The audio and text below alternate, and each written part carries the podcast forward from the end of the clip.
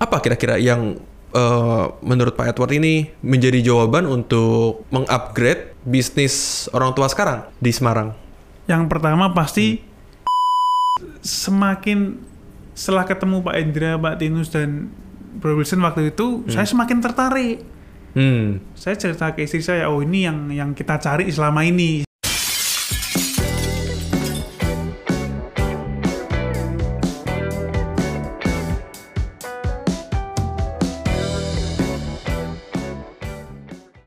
Pertanyaan saya, kenapa nggak balik ke Semarang, terus toko kaca Mataram langsung diperbaiki yang lebih baik? Mama saya tuh sering nanya, kapan kamu pulang? Hmm. Maksud suruh bantuin toko lagi Iya. nih. Kan ilmu udah, udah punya nih, ilmu Iya. kaca, ilmu pasang, ilmu ini. Iya. Aku juga sering ngobrol sama papa.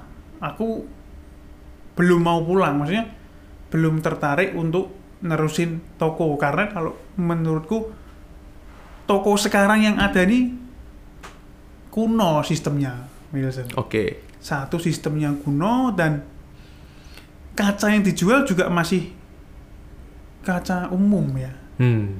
Jadi aku rasa sebenarnya ini balik lagi cerita lagi. Aku ngelihat aku punya satu om lagi. Hmm. Itu dari mama tapi ya. Dia juga berkecimpung di dunia kaca. Oke. Wilson. Uh, bedanya kalau papa saya itu terpasang punya tempat toko, uh, kita ada pekerja tetap, Hmm. istilah ada ada apa ya operasionalnya sudah berjalan tuh jadi ada beban tetap Ya, fixed cost. ya fixed cost Iya. ya kalau om saya itu dia cuma istilahnya makelar ya Wilson ya Hmm. jadi orang cari apa Mem- Memanfaatkan link kenalan Om ya Bro Edward ini jadi, gitu. jadi orang butuh kaca polos butuh kaca ribbon butuh kaca apa om saya yang sediakan carikan di situ Oke. Jadi om saya disupport sama uh, salah satu apa ya distributor kaca di Semarang, dia dibalikin ke end usernya dia, pelanggannya dia. Oke. Itu dua sistem yang sangat berbeda. Dibandingkan dengan toko papa waktu itu. Iya, sangat berbeda sistemnya, Wilson. Dari segi- Satu, Hmm?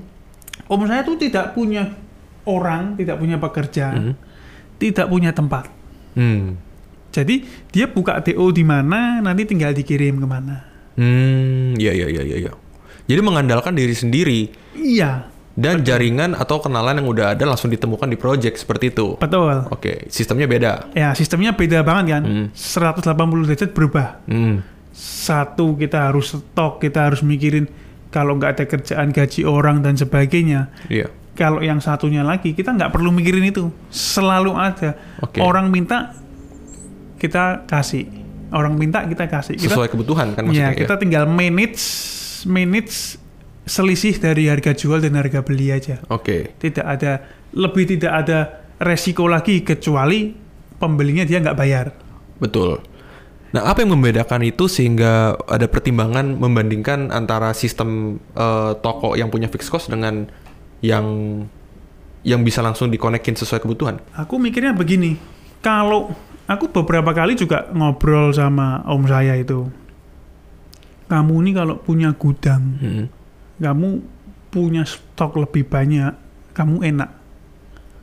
Oh, oke. dari segi? Maksudnya kan kita punya tempat nih, Heeh. Ya kan? Tapi omku selalu nggak mau. Oh ya bener, daripada dia ngeluarin kos kan. Hmm. Selain kita punya tempat, kan harus ada orang yang handling di situ nih. Betul. Daripada kamu bayar orang ini, mending dititipin dulu di tempat mana. Nanti kirim, tinggal bayar jasa bongkar atau sebagainya. Dia nggak nanggung resiko apa-apa. Betul. Ya. Oh ya bener. Makanya kalau aku harus buka toko lagi Hmm. Atau nerusin toko papa saya, Hmm. kalau jual kaca cuma lembaran itu untungnya dikit, Hmm. marginnya kecil. Oke. Ya. Terus Dengan fixed cost yang sudah berjalan, marginnya terlalu sedikit. Dirasa seperti itu atau gimana? iya. Oh, Jadi gini, kalau kita nggak punya modal banyak, Hmm. kita beli bisa harga lebih murah kalau Volume. volume banyak, kita pembayaran cash Hmm. dan sebagainya. Betul. Kita akan dapat eh, profit lebih gede kalau jual ke mereka, tapi kita harus kasih waktu tempo pembayarannya mereka. Berarti kan time is money ya. Ah, time is money Betul kan, iya. Betul. Jadi kan selisih di situ nih, Hmm. Wilson. Berarti kita masih punya hard cash Hard cash untuk eh, selisih dari profit seperti Iya. itu kan, betul. Hmm. itu sistem yang berjalan untuk om saya. Oh, Oke. Semua yang dibeli om saya itu pasti cash. Hmm. Yang dijual pasti tempo. Oke. Tapi Pak Edward tidak su- tidak mau mengarah ke situ untuk toko toko kaca papa yang sekarang gitu. Untuk toko kaca sih, aku lebih pingin punya toko kaca daripada seperti itu sebenarnya. Oke, Wilson. oke. Aku nggak mau jual lembaran. Hmm. Aku lebih mau jual jasa pasang dan sebagainya. Marginnya lumayan. Oke. Plus juga background dari eh, kontraktor Iya. ini bisa kepake lagi gitu kan ya. Ya, Iya, iya. iya, iya, iya. Selain itu masih ada untungnya lah, Hmm. masih bisa berasa marginnya masih ada. Oke. Tapi jangan lupa kalau kita mainnya kaca umum, kaca polos, kaca yang common yang ada di pasaran. Iya. saingan kita tuh banyak, Wilson. Oke. Jadi ini masuk ke poin kedua. Pertama, pola margin yang berubah karena ada rancang bangun, Iya. dis build apa building faktor. Yang kedua, Build kita and mesti design, ya. ya eh, build and design ya. Ya, build and design. Yang kedua eh, dari segi material kacanya mesti berbeda daripada eh, kaca-kaca kompetitor gitu ya maksudnya. Betul. Oke. Jadi eh, saya sempat pingin buka toko kaca, Hmm. tapi kok masih toko kaca yang umum buat apa buat aku? Oh gitu. Banyak saingannya. Tapi kan Pak Edward dan tim dari toko kaca yang sekarang bisa menambah dari segi speed, Hmm. lebih cepat, Hmm. lebih rapi pemasangannya, Ya. lebih eh, mungkin dari segi harga mungkin bisa lebih kompetitif.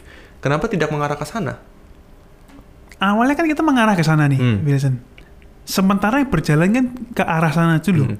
Kita harus kasih bisa kasih harga yang bagus ke customer. Hmm.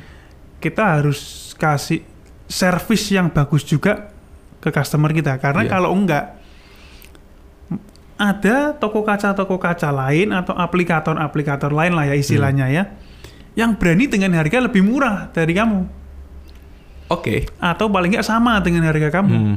Nah, makanya mau nggak mau kan kita lebih murah. Hmm. Nah, di situ satu titik saya merasa apa ya?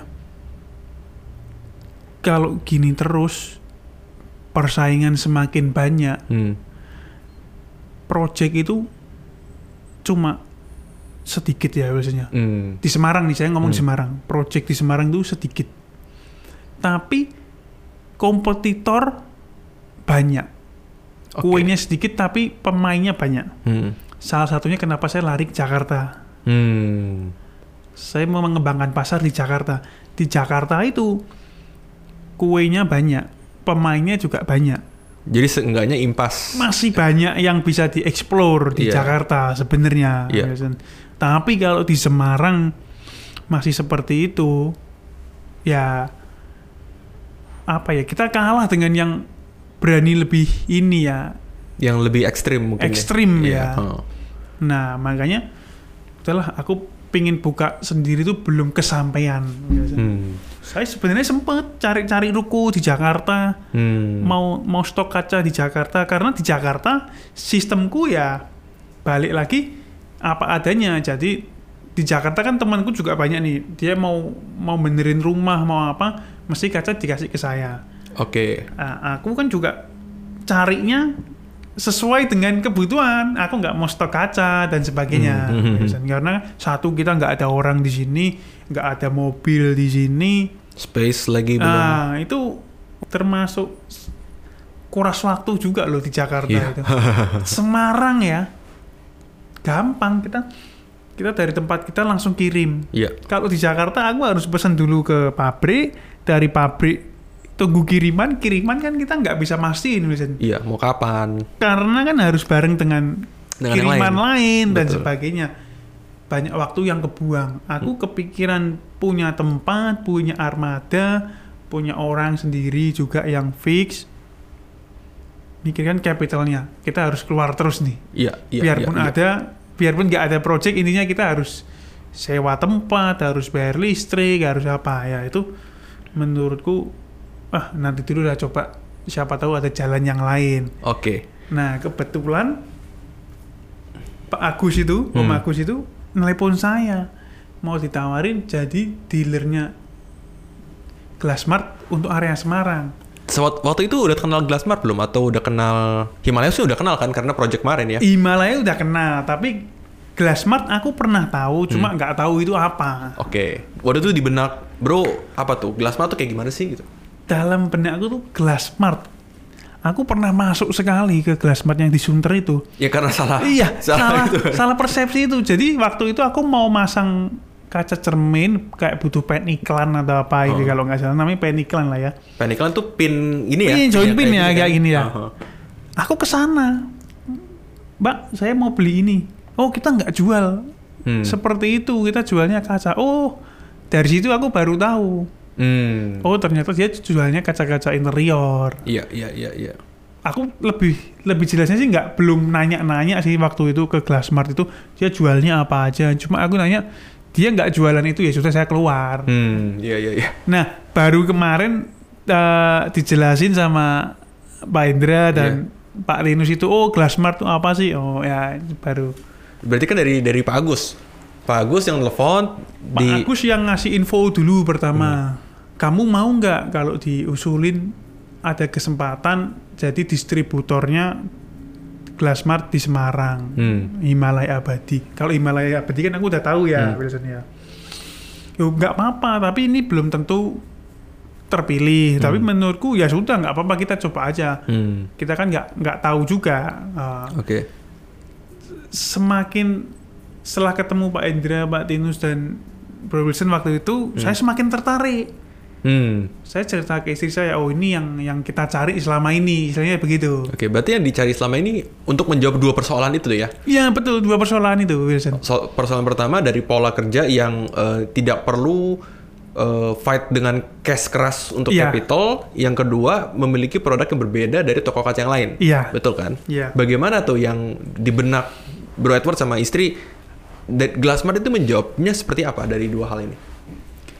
Satu lagi se- selain dua dua faktor tadi ya Wilson ya. Selama PSBB ini, Hmm. aku lihat-lihat hampir semua orang tuh bangun rumah. Hmm, ya betul. Mereka nggak bisa keluar negeri, Heeh. mereka bangunnya rumah. Iya. mereka bagusin rumah-rumahnya. Aku sudah kepikiran pingin buka interior di Semarang, Wilson. Buat melayani market itu. Market itu karena Hmm. kalau di Jakarta sudah banyak lah ya yang main interior Iya. ya, Wilson ya. Maksudnya iparku sendiri main interior, temanku sendiri juga main interior. Hmm. Nah, aku pernah mengerjakan interior sendiri tuh baru skupnya meja pantry lah, Kitchen set itu kitchen ya. set, Oh. terus pintu-pintu engineering door. Iya. Itu saya sering ngerjain. Hmm. Aku punya tukangnya sendiri, Wilson, tapi belum belum ke explore untuk eh, interiornya rumah, interiornya showroom itu kita belum pernah. Oke. Karena memang kita nggak nggak punya tim desain. Hmm. Itu sudah desain dari orangnya, kita tinggal build-nya. Oke. Nah, ini menurutku ini salah satu pasar nih interioran nih. Hmm. Terus yang kedua produknya Himalaya ini memang bagus banget, Wilson. Oke. Aku waktu eh, mampir ke yang Himalaya yang di Kelapa Gading itu Hmm. yang di sini kaget juga aku. oh belum pernah berarti sebelumnya? Sebelumnya belum pernah. Oh. Sebelumnya belum pernah. Oke. Terutama aku ngelihat kaca switch, Switch glass. switch glass. Switch glass sebenarnya aku pernah masang, sering masang. Hmm. namanya bukan switch glass dia dia namanya cuma ngasih nama smart glass Hmm. orang Semarang juga itu Wilson Nama generik ya smart Iya. glass ya. Oh. aku kalau di Jakarta bantu dia Masang. pemasangan Iya. Tapi monoton hidup mati hidup mati hidup mati Hmm. udah itu yang yang tak lihat nih Wilson Hmm. tapi begitu kemarin aku ngelihat di sini bisa dikombinasikan dengan proyektor bisa Hmm. dikombinasikan dengan touchscreen Hmm. itu sudah jauh ke depan Oh. bayanganku Iya, iya, iya. jauh ke depan dan aku pun yakin banyak orang belum terbiasa dengan sistem itu. Itu dari segi smart glass nih atau switch Iya, glass. dari smart glass switch glassnya. Terus produk-produk yang lain impresi awalnya gimana Pak? Interior itu sangat berkembang nih. Sekarang nih Hmm. eh, lebih menarik kontraktor interior Hmm. daripada kontraktor sipil, Wilson. Lebih menarik dari segi business wise Business wise. interior dibanding sipil. Ya, kalau menurut saya ya. Karena sipil nih, Hmm. kita di- dibandingkan apple to apple, point to point bisa. Misalnya nih ya, Hmm. eh, pengecoran per meter kubik kontraktor A berapa, kontraktor B berapa, kontraktor C berapa. Itu harganya udah kayak common knowledge gitu ibaratnya. bisa di breakdown, Wilson. Oh. Ketahuan eh, margin yang kamu ambil berapa dan sebagainya. Iya, iya, iya, iya. Tapi kalau interior kan banyak elemen-elemen desain di dalamnya gitu ya, Ya. maksudnya. Eh, interior yang dijual itu bukan cuma produk terakhirnya seperti apa, Hmm. ya kan? Tapi kan sistem, ya maksudnya eh, kita menyampaikan desainnya, biarpun sama-sama meja nih, banyak ini, ini, ini, ini, silakan berkreasi. Outputnya bisa beda. Iya, iya, iya, iya. Nah, banyak. Nah, di sini harga tidak bisa jadi baku. Karena eh, si interior A pakai material A, si B pakai material B ini sistemnya beda. Jadinya Hmm. Nah. tidak bisa di-compare dengan Tidak bisa. sesimpel itu. Iya, Iya. iya, iya. Sisi taste-nya dari masing-masing Hmm. interior beda. Oke. Nah, jadi harga itu tidak bisa bener-bener oh kamu mahal, oh kamu murah, Hmm. oh gini. Ya tergantung. Misalnya kamu disuruh minta bikin meja ukuran sekian, bahannya ini. Ya terserah kan kita eh, desainnya dan sebagainya kan. Oke. Nah, itu kan bisa beda. Iya, betul. Tinggal tinggal nanti end user itu milih mana yang lebih menarik menurut dia. Selain dari sisi harga juga ya mesti ada Hmm. pertimbangannya kan. Pasti. Nah, tapi kenapa nggak ke interior? Kenapa eh, balik lagi ke Glassmart? Kenapa memilih Glassmart? Eh, mungkin karena eh, kebanyakan banyak banget produknya dipakai untuk interior. Betul. Terus juga kenapa Glassmart eh, selain dari pembicaraan soal interior tadi, apa kira-kira yang eh, menurut Pak Edward ini menjadi jawaban untuk mengupgrade bisnis orang tua sekarang di Semarang? Yang pertama pasti eh, karena kita akan jadi distributor, maksudnya untuk area Semarang itu kita tidak tidak ada eh, kompetitor ya Hmm. biasanya. Memang memang di sini kan memang pasar kita tidak bisa dibandingkan dengan yang lain. Maksudnya kaca Iya. yang lain kan enggak ya. Iya, Kita kan jadi marketnya berbeda. marketnya beda. Oke.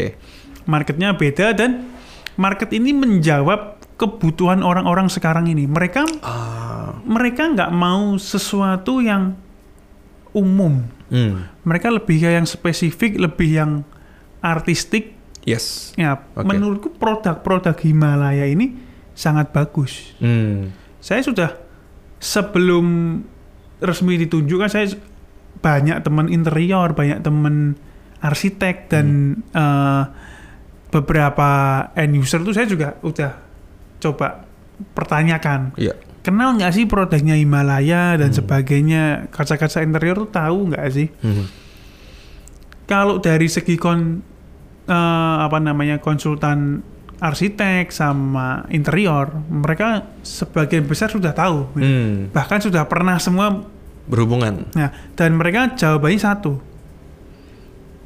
bagus produknya ke depannya pun juga bagus Ke depannya yang bagus maksudnya gimana tuh? saya nanyanya begini biasanya Hmm, halo bro kamu pernah denger nggak eh, produknya Himalaya gini gini Hmm. kan oh aku pernah pakai memang produknya bagus dan menurutmu gimana aku kalau sampai ditunjuk untuk distributor di area Semarang kan saya tanya Hmm. gitu ya Hmm. biasanya oh ya bagus memang. Memang produk-produknya tidak tidak perlu dipertanyakan lagi lah ya. Hmm, produknya bagus cuma permasalahannya itu di harga. Hmm. kadang-kadang kan kebanyakan gitu karena aku sempat ngetes langsung ke end user Hmm. Wilson. Dia lagi bikin rumah mewah di Semarang. Hmm, aku coba tawarin kaca-kacanya ini. Hmm, tapi memang responnya dia secara personal positif hmm. memang bagus produknya gini-gini tapi ujung-ujungnya balik lagi ke harga Iya. harganya lumayan juga ya kalau dibandingin dengan marmer dan sebagainya. Di posisi itu aku juga cuma bilang ya kalau dibandingkan dengan produk-produknya kaca yang common, yang Hmm. umum, ini tidak bisa di Tidak bisa bandingkan. dibandingkan, ya. karena sangat jauh kualitasnya dan peruntukannya pun juga beda Betul. dan apa yang kita dapat juga beda. Hmm. Nah, makanya sebenarnya mahal itu relatif. Betul. Aku bilang gitu. Kalau memang eh, apa namanya belum umum iya, Hmm. tapi kalau menurutku mahal itu relatif karena apa yang kita bayar sesuai dengan apa yang kita dapat. Betul. Nah, iya, iya, seperti iya. itu. Makanya aku nanya nanya-nanya ke teman-teman tuh responnya memang positif, Hmm. Wilson. Tadi Kayak- balik lagi tadi karena eh, produknya secara kualitas secara umum bilangnya bagus produknya. Bagus. Untuk ke depannya, tadi kan ada sempat mention untuk ke depannya ya. Maksudnya maksudnya gimana itu? Jadi gini, Hmm. yang balik tadi tuh eh, orang sekarang tuh lebih banyak renovasi rumah. Hmm. Mereka pinginnya arahnya Oh. interior semua, Ma- Wilson. Oke, berarti In- maksudnya eh, pemakaiannya semakin luas maksudnya Iya. gitu ya? Oke. Dulu di Semarang Hmm. pemakaian interior tuh nggak sebanyak sekarang. Hmm. Dulu nggak ada kontraktor khusus interior, adanya arsitek ya arsitek ya sudahlah yang yang desainin arsiteknya Hmm, hmm, semua. hmm. Tapi sekarang sudah main ke interior, permainan interior, Wilson. Ya, Nah, ya. salah satunya ya paling menonjol ya di dunia kaca interior ini. Oh, jadi maksudnya eh, input dari teman Bro Edward itu Mm-mm. eh, produknya oke saat ini boleh dipakai karena kualitasnya oke dan ke depannya akan pemakaiannya lebih banyak lagi. Pemakainya kan lebih banyak Oh, lagi. oke, ngerti, Betul. ngerti, ngerti. Karena range produknya itu banyak sekali. Hmm.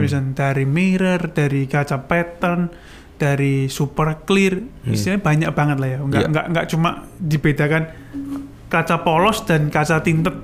Iya. Biasanya untuk produk-produk yang lain itu kan cuma eh, dua tipe ya, kaca Hmm. warna atau kaca polos. Iya. Ya kan? Biasanya. Ini, kan lebih range. patternnya juga eh, orang-orang yang nggak biasa orang lihat. Hmm. Jadi ada yang corak apa tadi? Water cube misalnya. Ah, water cube Iya, gitu-gitu iya, iya. kan. Itu yang mungkin eh, butuh ibaratnya butuh rasa atau aroma dari dari segi Iya. desain seperti itu ya. Iya. Oke. Nggak monoton dan nggak apa ya istilahnya banyak pilihan mereka. Hmm. Iya, iya.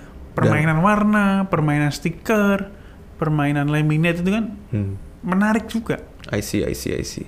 Orang-orang yang pingin uh, apalagi kayak kaca switch dan profilit ya kalau nggak Mhm. salah itu istilahnya ya itu sangat jarang Hmm. masih di Indonesia sini ya. Iya, iya, iya. Kalau kaca tekstur, kaca warna mungkin udah beberapa beberapa sudah main ke situ ya. familiar dengan itu ya. ya. Iya. Cuma kaca-kaca patternnya yang lain, kaca-kaca itu eh, beda dari yang lain. Hmm. Bisa sampai ke tebal 10 mili, bisa sampai ke bisa dibikin temper dan Hmm. sebagainya.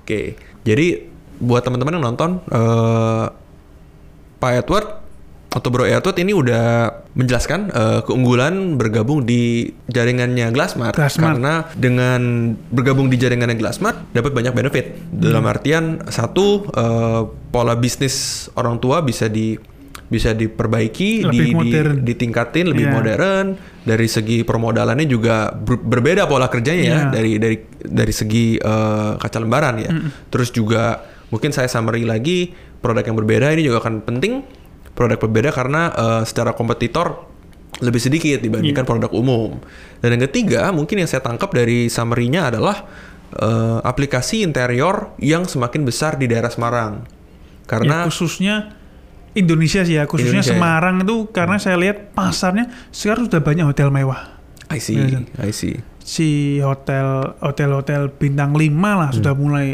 masuk ke daerah Semarang ini karena pariwisatanya juga ditingkatkan pasti pendukung-pendukungnya juga harus Iya. berkembang. ngomong-ngomong eh, kalau apartemen gimana di di Semarang industri apartemen tuh tinggi nggak sih Industri apartemen di Semarang sekarang Semarang tuh Louis Kin ini udah ada tiga hmm. ya. Terus belum apartemen-apartemen yang lain kayak PP dan sebagainya itu dia masih masih masih bangun proses Proses build, pembangunan, mis- iya. proses konstruksi. Nah, menurutku itu salah satu pasar juga nih, Hmm. Wilson. Karena kalau kita bisa masuk ke mereka, kita bisa join operation sama mereka. Hmm. Istilahnya kalau kita bisa support kaca ka- cermin kamar mandinya lah Hmm. atau backdropnya lah Hmm. atau apa itu sangat menarik Volumenya akan dikali berapa unit gitu ya. selain volume juga memang dia akan dapat kualitas yang lebih dari yang biasa ya Wilson Yap, ya yap, yap, yap. pilihannya banyak karena kalau dulu tuh orang mi- pikirnya kaca cermin, kaca tekstur, kaca polos, kaca warna kan Hmm. udah gitu doang ya. Iya, ya. iya. Nggak nggak ada mo- nggak ada pilihan yang lain. Nah sekarang dari motif motifnya aja berapa banyak Mhm. ya kan kaca cermin cerminnya aja warnanya nggak cuma Yang, Yang umum. umum. Hmm.